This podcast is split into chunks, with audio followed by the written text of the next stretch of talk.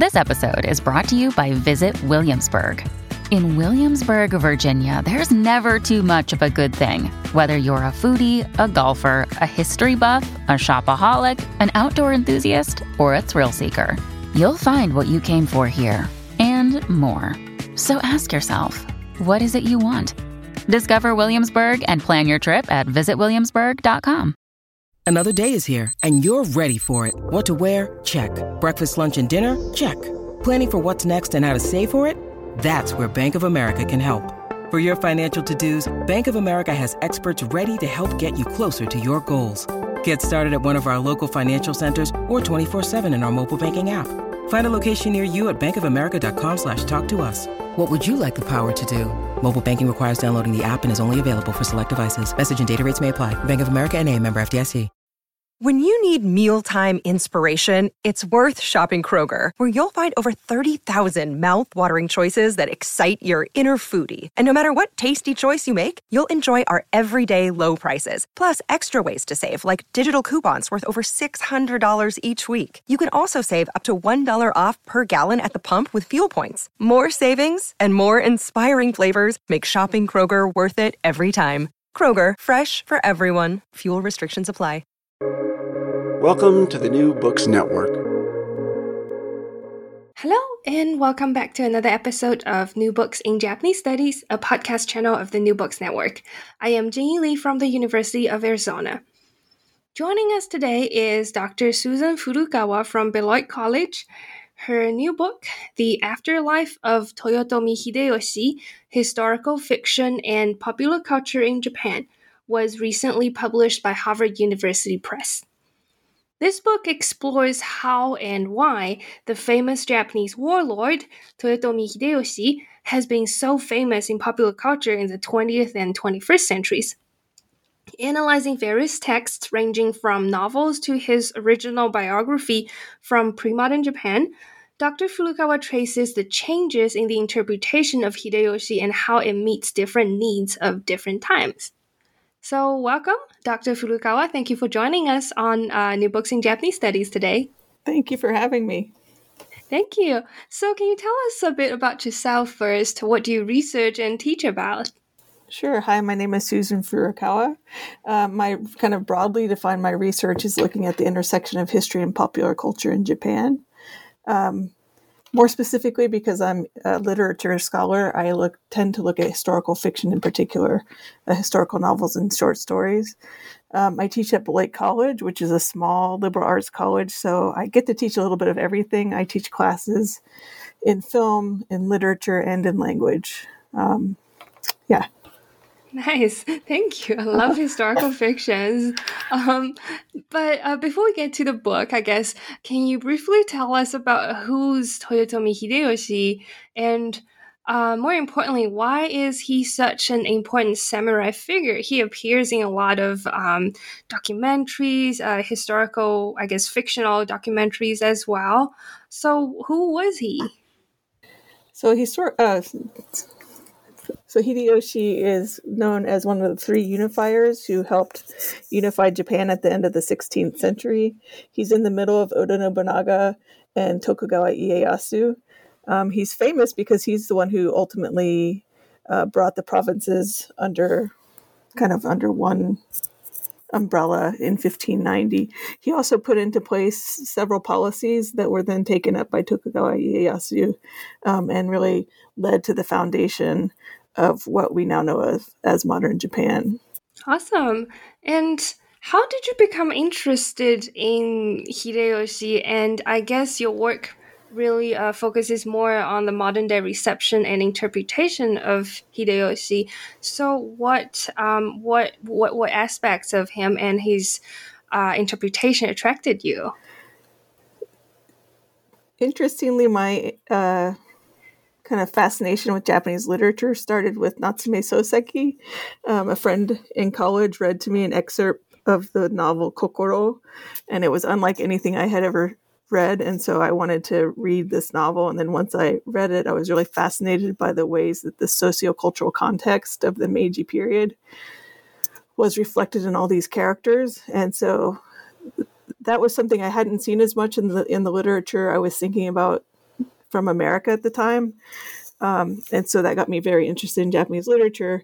Then I went off to live in Japan. I was on the JET program, and every Sunday night these historical dramas would come on T V. And I was like, I was really perplexed by them because I didn't think the acting was all that good. And I just couldn't understand why everybody stopped what they were doing once a week to watch them. Ironically, that year, the the Taiga drama was called uh, Hideyoshi. It was a Takenaka, Takenaka, Takenaka, Take, now I can't say his name. Takenaka Naoto. Uh, it was a Taiga drama with him starring as Hideyoshi. Uh, and I... I wasn't. I was fascinated by the show itself, but more so by the fact that so many people were learning their history from this television show. And I was asking myself questions like, you know, what what are they learning about what it means to be Japanese? What are they learning about the past? Why are so many people watching it? Are so many people watching it? Um, later, I went on to do research, and I did find out that yes, indeed. Uh, Taiga drama have the one of the highest viewerships of any program on N H K in any given year. Uh, it only I don't of all the years I looked at, it only dropped down to number three lowest ever. And it tended to be that if it was a Taiga drama about the three unifiers, it was number one most viewed show in that year. Um, so I started becoming interested in this question of why are people consuming history the way they're consuming it in Japan? But I wasn't necessarily so interested in Hideyoshi at the time.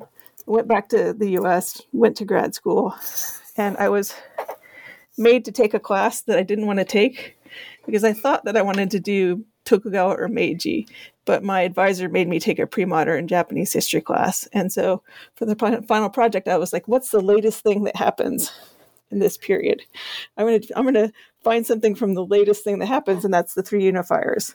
And so as I was looking into the three unifiers, and as I was thinking about, I would love to find some tale that keeps being told over and over again, something along the lines of Chushingura, which, as you know, is in the Tokugawa period, the story of the forty-seven Ronin.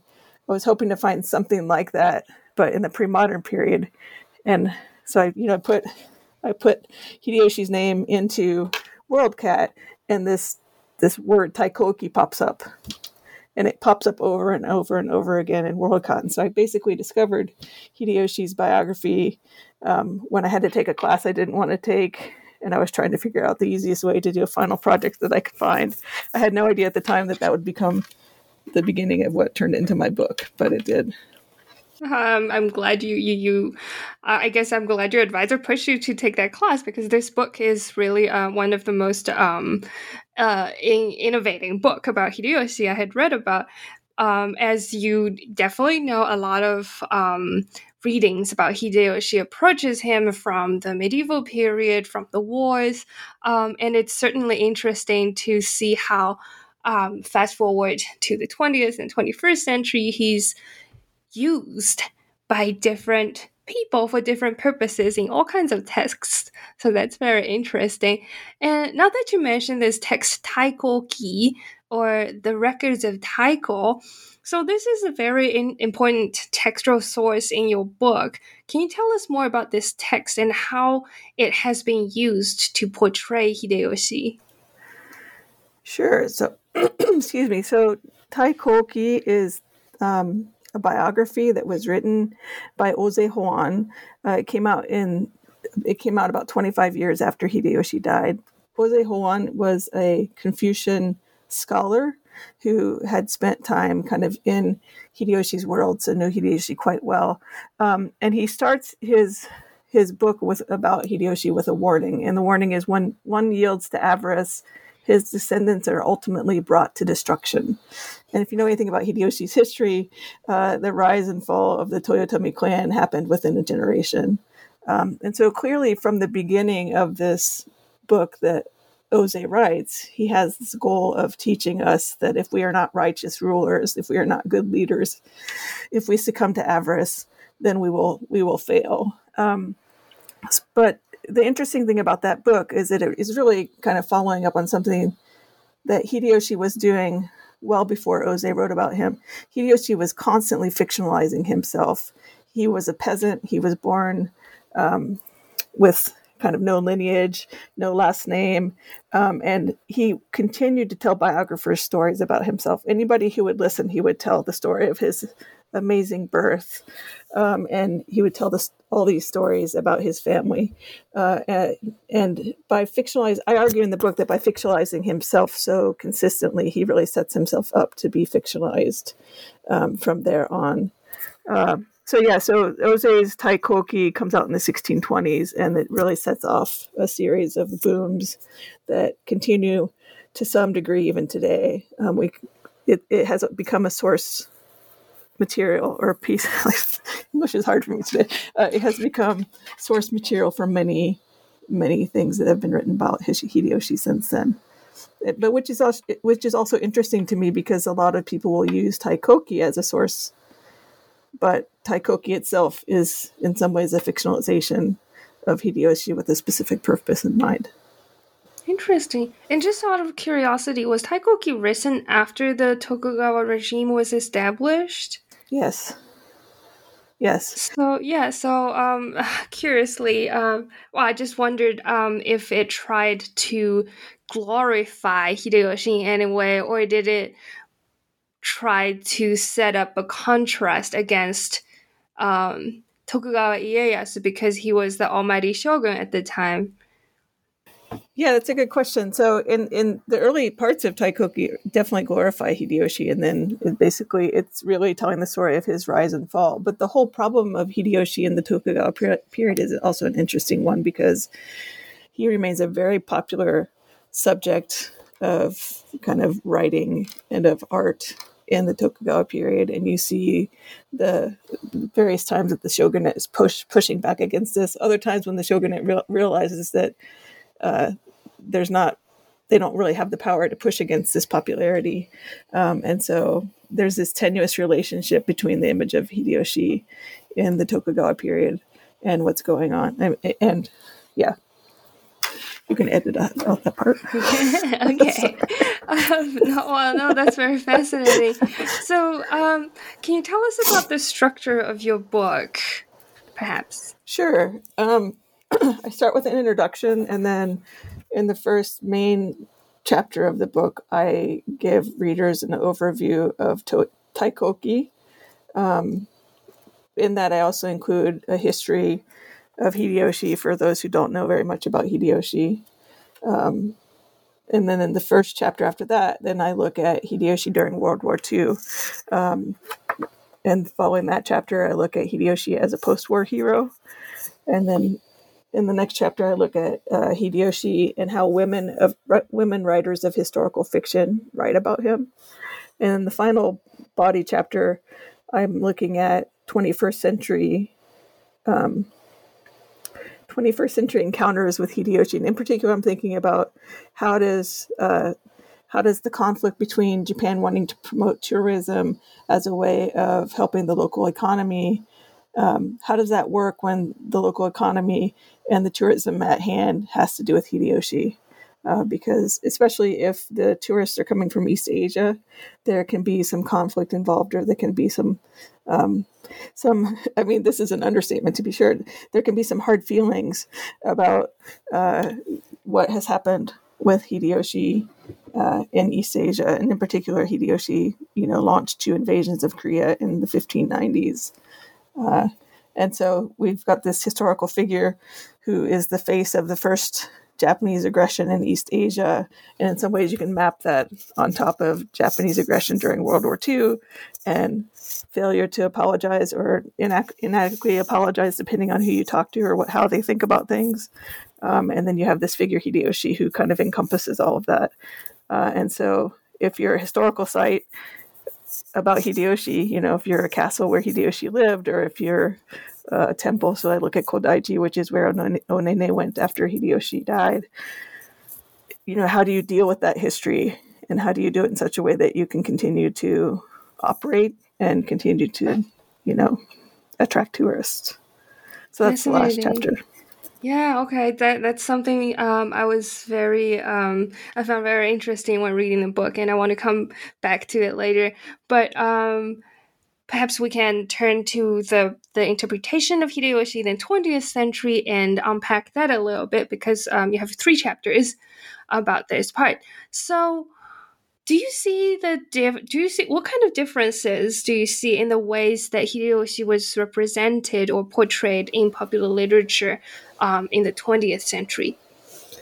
So I, I I feel like I should start by saying there's so much out there about Hideyoshi, and I actually touched on this in the epilogue. There's so much out there about Hideyoshi that I couldn't possibly touch on all of it in the book. But uh, the, the the thing that was most interesting to me in terms of Hideyoshi during World War Two, uh, I expected to find Yoshikawa Eiji's Taikōki. Uh, Shinshō Taikōki is what it's called in Japanese. In English, it's called Taiko. It was serialized from nineteen thirty-nine until nineteen forty-five. So I expected, when I went to do a search, I went to the National Diet Library and I did a Yomiuri Shimbun newspaper search. I expected to find the serializations, but what I didn't expect to find was all sorts of other paratextual references to Hideyoshi, um, including... There was an entire um, roundtable discussion and subsequent articles published about Hideyoshi um, that really gave me a, an interesting context for how Hideyoshi was viewed during World War Two.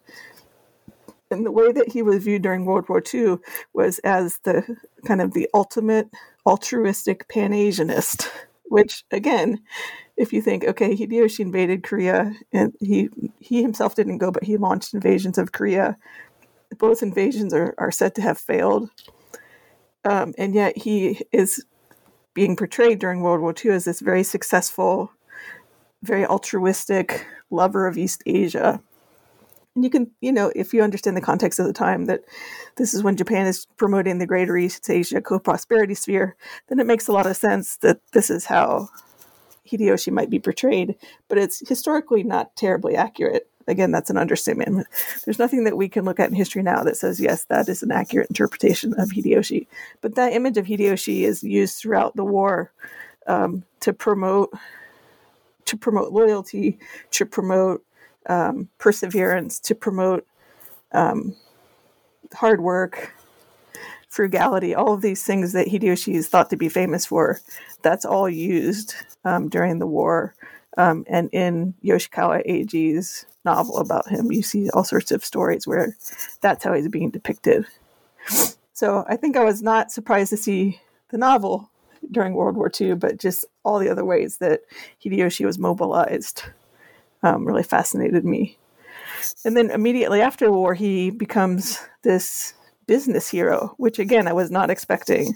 Um, I encountered a couple of novels, uh, one of which is called Salaryman Shusei Taikoki, or the Taikoki of a salaryman trying to rise up in the world. Um, and so there's this character named Hidekichi, who has the same uh, kanji characters in his name as Hideyoshi, but instead of trying to, you know, win battles, he's trying to sell, he's trying to get a job at Japan's leading company, which is uh, Tokyo Motors, and he's trying to sell the most cars.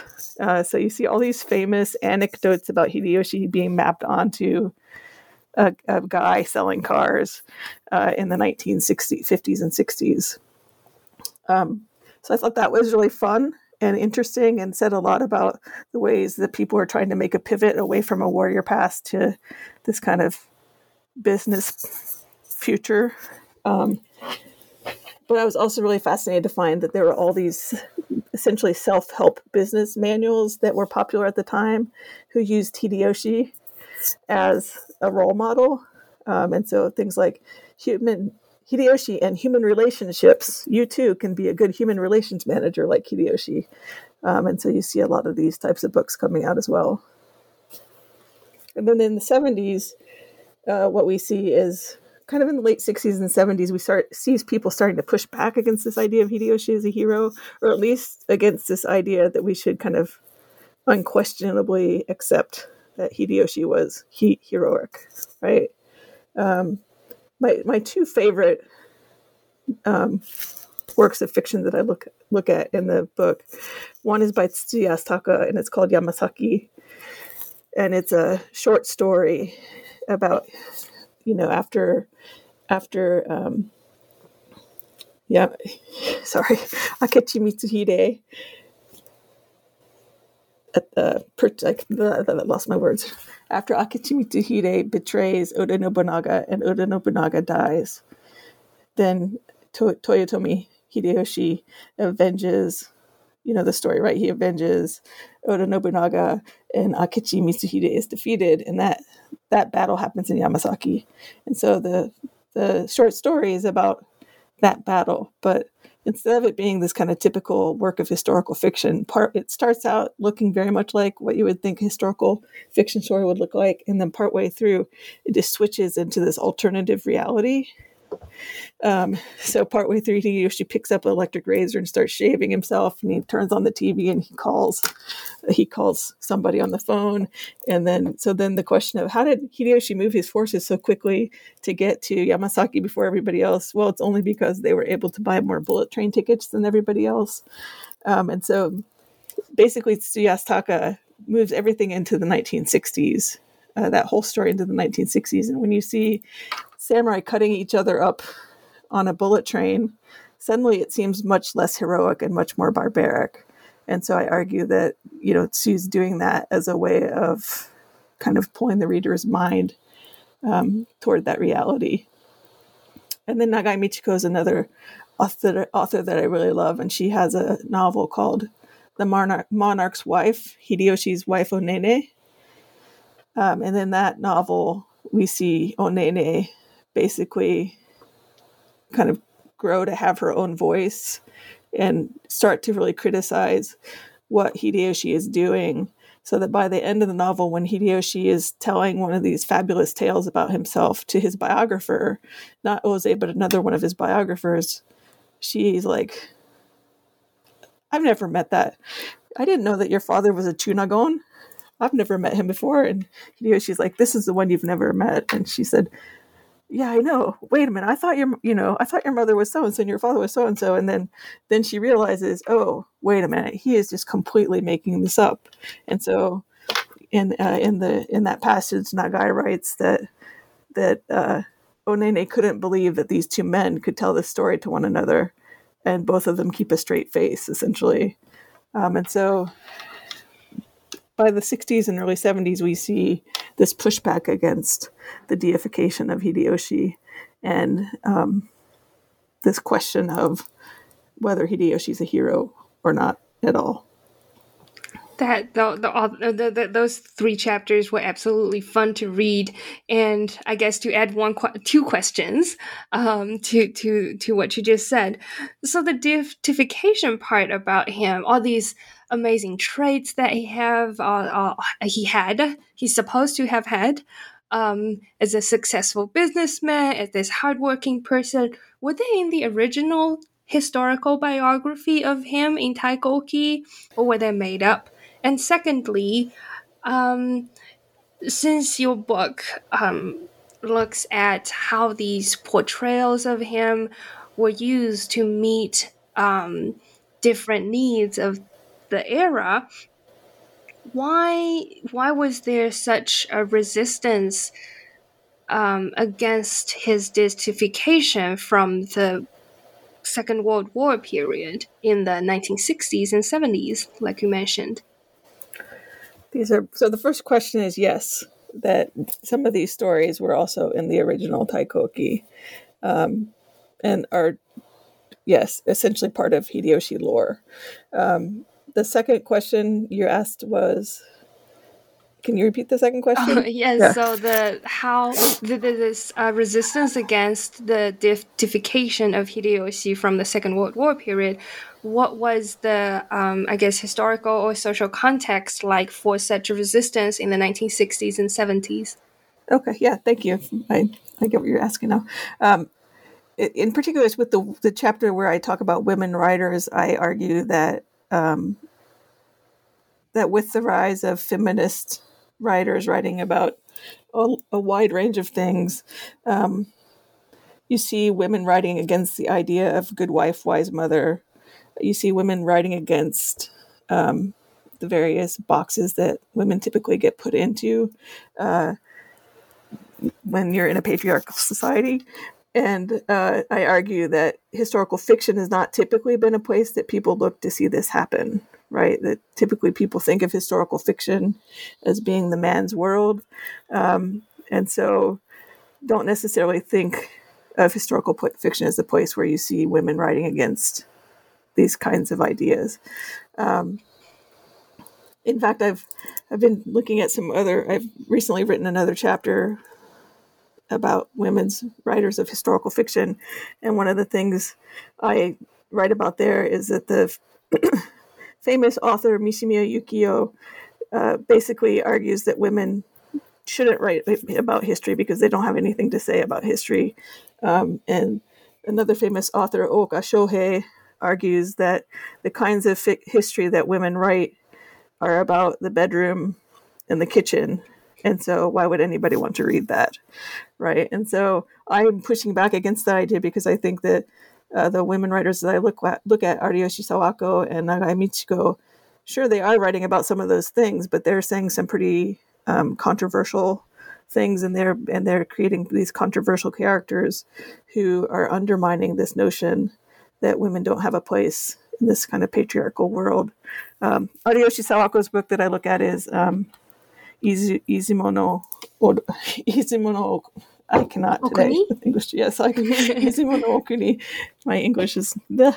That's not even English, it's Japanese, but it's called The Kabuki Dancer uh, in English.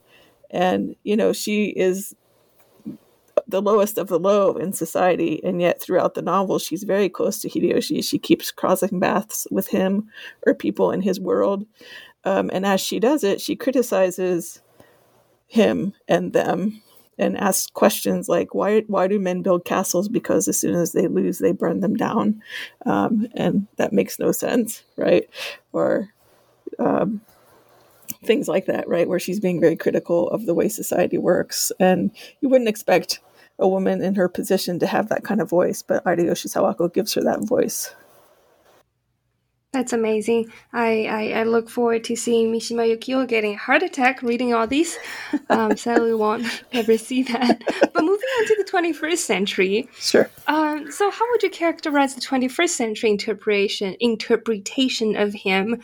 Um, so, uh, well, Hideyoshi appears in so many more forms of popular culture and in pop- so many more genres of popular culture, I th- in anime and games as well. Um, and how, so, so I guess what are some of the characterizations in the twenty-first century interpretation of him? And, uh, how do you see that connect to our, um, contemporary social or political context? I shouldn't say political. I, yeah, but social context. Okay. Uh, yeah, so like I mentioned earlier, I didn't spend as much time looking at texts from the twenty-first century because I really wanted to focus only on the twentieth century. Um, but the more I worked on this book, the more I realized I couldn't just end without talking about the problem of Hideyoshi in the twenty-first century because it's it's a glaring issue, right? And so, you know, as I said, then I, I decided, the way I decided to to handle that is to look at these two historical sites where Hideyoshi is still very, very visible. Um, one of them being Kodaiji in Kyoto, and the other one being Saga Nagoya-jo, which is the castle from where which he launched his invasions of Korea in the fifteen nineties. Um, and I chose both of those sites because they continue to be pretty attractive to, to tourists, um, and they continue to have to tell a story about Hideyoshi. They can't not tell a story about Hideyoshi, um, but also because the way they tell these stories is very fascinating. Um, I've been going to Kodaiji, well, before the pandemic, I was going to Kodaiji almost every year for about ten years um, as part of what I do with students. And at some point... maybe around twenty fourteen, suddenly I see that they've got these really cute manga characters, manga-esque characters. Um, and, and it's not just the character of Onene, which is who I expected to see there, right? Because Onene moved there to live after Hideyoshi died. Um, and the story before that, right, before the around circa twenty fourteen was this focus on how Onene, Onene continued to have power for many years after Hideyoshi's death, when it was a time when women often didn't have such power. Um, and so that was always the story that they told before twenty fourteen. But suddenly in twenty fourteen or thereabouts, I go and they're there in front of my eyes is Hideyoshi. And not only that, but there's a sign that says, if you rub the heads of these statues, you can have a long and happy relationship like Onene and Hideyoshi. And I about passed out on the spot because that's just not what I expected to find. Um, you know, a couple years later, I go back and now they've got a yurikara of Hideyoshi and Onene that they bring out at popular times of the, like during festivals and things like that. Um, and more recently now, there's a huge focus on the romantic potential of Kodaiji because of the romantic story that's told there about Onene and Hideyoshi. And so in the course of my research, I asked about this. I said, explain this to me. You know, Hideyoshi was not known to be terribly monogamous. Not that people at that time were. Um, but, you know, they did have a congen- I mean, they had a good relationship, but I'm not sure that using them as these kind of romantic, this paragons of romance, romance is really the way to go. Uh, and so one of the docents explained to me that, you know, that uh, they supported each other. And she used this word shusei again, right? As, as they were both trying to make their way in the world, they continued to understand and support each other. Uh, and she went on to say that uh, young people today would benefit from learning from the example of Hideyoshi and Onene because not everyone, uh, you know, not everyone today is as giving as they were to each other. Uh, and I thought that was a very fascinating and very different than what I expected story.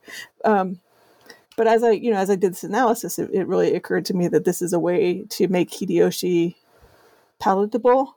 Um, and it's a way to sell. I mean, I also spoke with the, with the head of the, of the temple and he told me, yes, it's also a way to, to sell more tickets and get more people to come in the door. Uh, Yeah, so that's Kodaiji. And then the other place, the first time I went was probably in the nineteen nineties. Uh, again, this is Saga Nagoya Castle Museum uh, and Ruins. And I talked with one of the um, archaeologists who was excavating the site. And I asked him, you know, are you guys excavating the castle? And he said, at least once a week, someone comes and tells me that this is history best left buried.